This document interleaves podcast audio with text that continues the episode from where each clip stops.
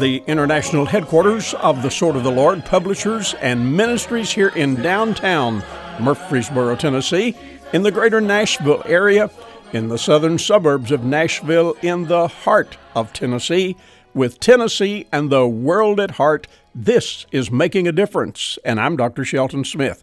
It's a joy to welcome you today. We're thankful to the Lord for the privilege we have to be here five days a week on this station and looking forward every day that we get to come to this microphone. And I trust that you'll join us as often as you possibly can.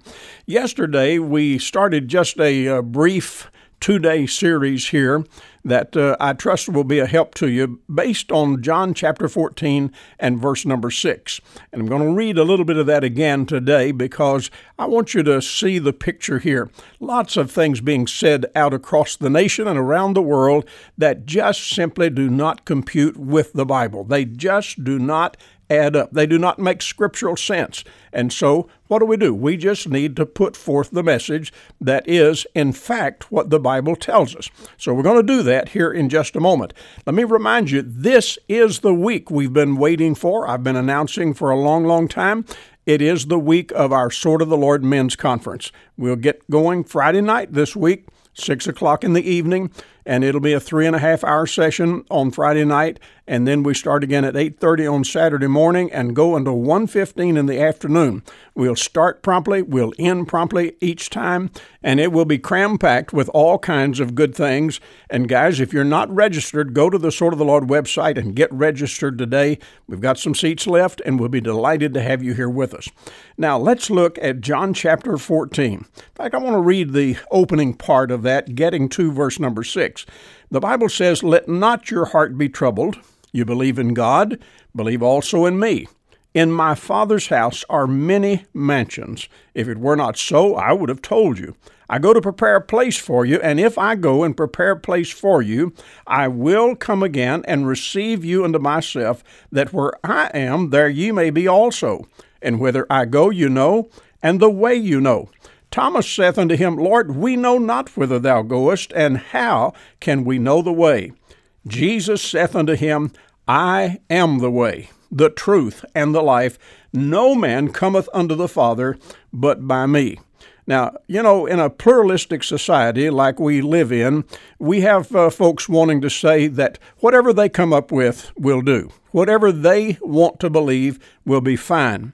Now, what Jesus has told us here when he said, I am the way, and he said, No man, no man comes unto the Father but by me. He's telling us that uh, he is not a way, he is not some way, he is not one of many ways, he is not an alternate possibility, and he's not just some desirable preferential option, but instead he is the way. And we're using a definite article there when we say that the way. Now, he is, as I told you yesterday, the way to reconciliation. He's the way to redemption. He's the way to forgiveness. He's the way to salvation.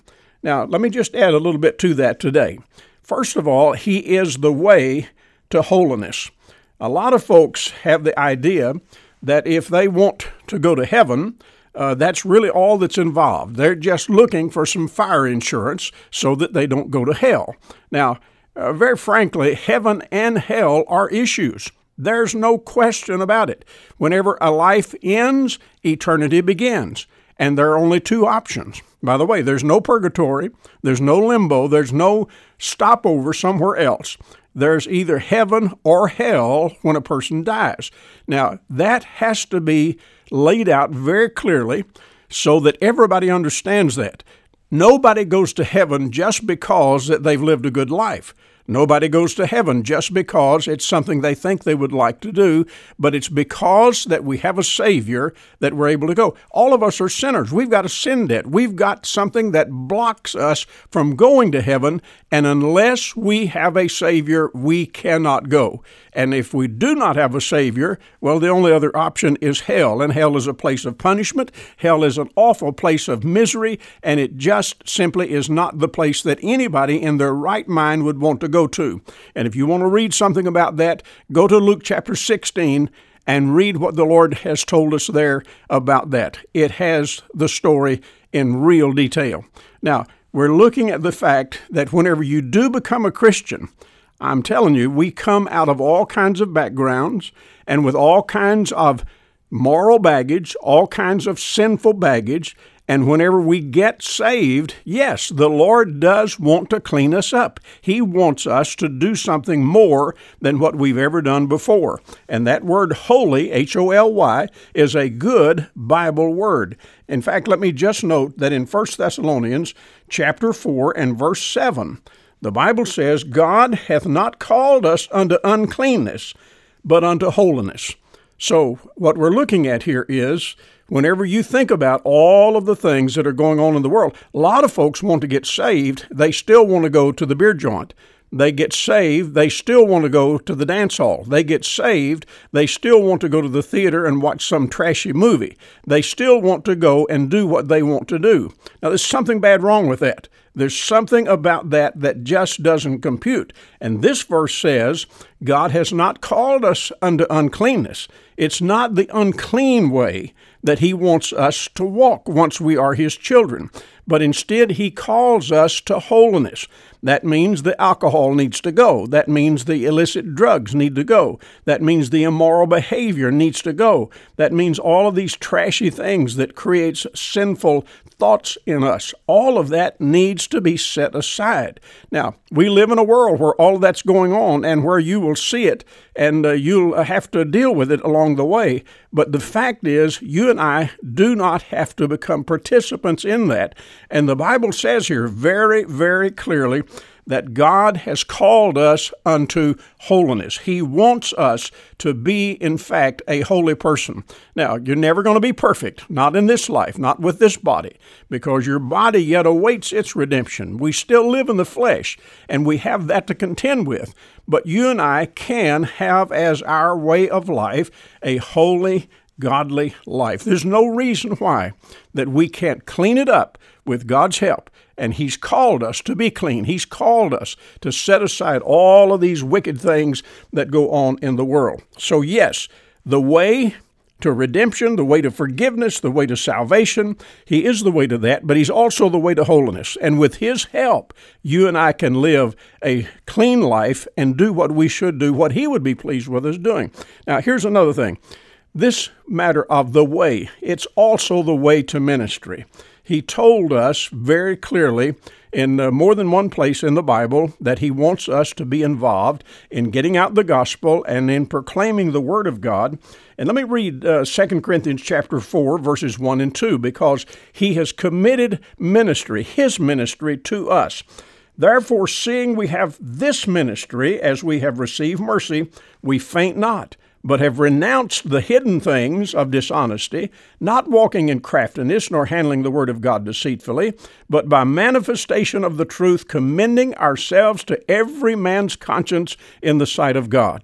What's he telling us there? Well, again, he hits on the fact he wants us to be clean. He wants us not to be walking dishonestly, but instead he wants us to handle the Word of God with integrity, not deceitfully. He wants us to learn it, grab hold of it. And so when we proclaim it, we will be proclaiming that which we practice. And He is telling us that the ministry that He has is committed now to us. We have the ministry to account for, we have the ministry to practice. We need to be getting the word out, telling people about the gospel, telling people about the full counsel of God.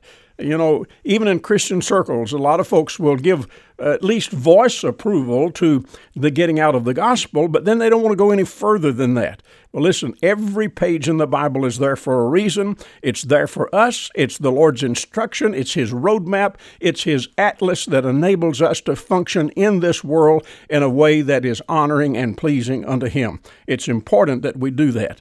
And I think every one of us need to latch hold of that because, as He says here in 2 Corinthians 4, this ministry is ours. We need to handle it with character. We need to handle it with integrity. And in doing so, the Lord is honored and pleased, and we are representing Him well. Now, here's another piece of the puzzle.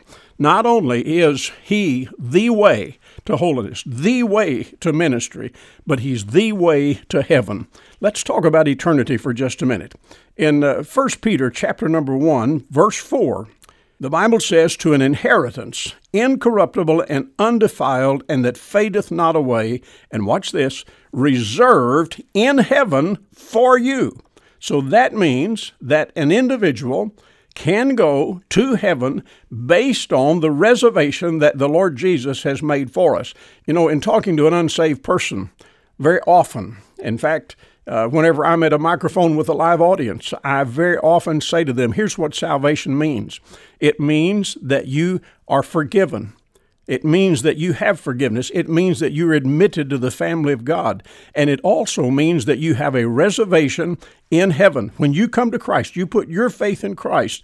And whenever you die, you have a reservation in heaven you know, uh, traveling as I do and preaching across the country and uh, around, I find many times when I get to the hotel, they struggle to find the reservation. Now, often, most often, always, wherever I'm going, they've made a reservation for me at the hotel, but sometimes they look and they cannot find it. It's happened several times. I remember once up in New York, I arrived uh, late on Saturday night, walked in. I think they had just given away the room that they'd reserved for me because there was so much demand for it, but uh, they didn't have any room. They said, uh, you know, your reservation isn't here. Well, I think they had it. Pastor had called, but uh, I had to go across town and uh, to another hotel, and uh, you know, just a messy kind of a deal because there was no reservation there. So I know what it feels like when there's no reservation. But the delight is when you walk in and you give your name and they say, Yes, sir, you've got a reservation. We've got a room. We're holding for you. All you got to do is just take this key and go to the door and you've got a place to stay. Now, listen, reservations are wonderful, they are helpful. And whenever you come to Christ, when you trust the Lord Jesus, when you say, I know He is the way, and He's going to be my way because I'm going to put my trust in Him that means you're going to get a reservation for heaven. You say, well, when are we going to use that? You're going to use that the minute that you die. Now, you may be young, you may be old when you die. Whatever the case, the reservation is not going to be canceled. The Lord guarantees that. He is your security, and He is, in fact, just like this passage says, He is the way. Now, there's no question, dear friend, we have something really special when we have the Lord Jesus. And I've taken some time here, two days, to just hammer on this matter of the way. And let me repeat again He is the way to reconciliation getting things right with God. He is the way to redemption, receiving the gift that God purchased through the death and resurrection of the Lord Jesus. He is the way to forgiveness. Whatever sins you have in your past, every last one of them will be removed, erased, as far as the east is from the west. He's the way to your salvation so that you can say with assurance, I am saved. And He's the way to holiness. He'll help you clean up your life. He's the way to ministry so that you can begin to do something in the work of the Lord that will be productive and fruitful. And not only that, but He's the way to heaven. So whenever the time comes for you to check out of this world, you'll be able to go to heaven based on the fact that the Lord Jesus is the way. The way, not a way, but the way. And I hope you'll sign on to Him by putting your faith and trust in Him. Well, it's been a joy to be with you today, and I look forward to being back here again tomorrow. I hope you'll join me then. We'll do something else tomorrow, but it'll be good, and we'll enjoy being together. And so let me remind you, I love to hear from you. I hope you'll write me a note soon. Write to me, Dr. Shelton Smith, at P.O. Box 1099, Murfreesboro, Tennessee 37133. The email address is radio at swordoftheLord.com. Well, until tomorrow, God bless you. Have a good rest of the day, and goodbye for now.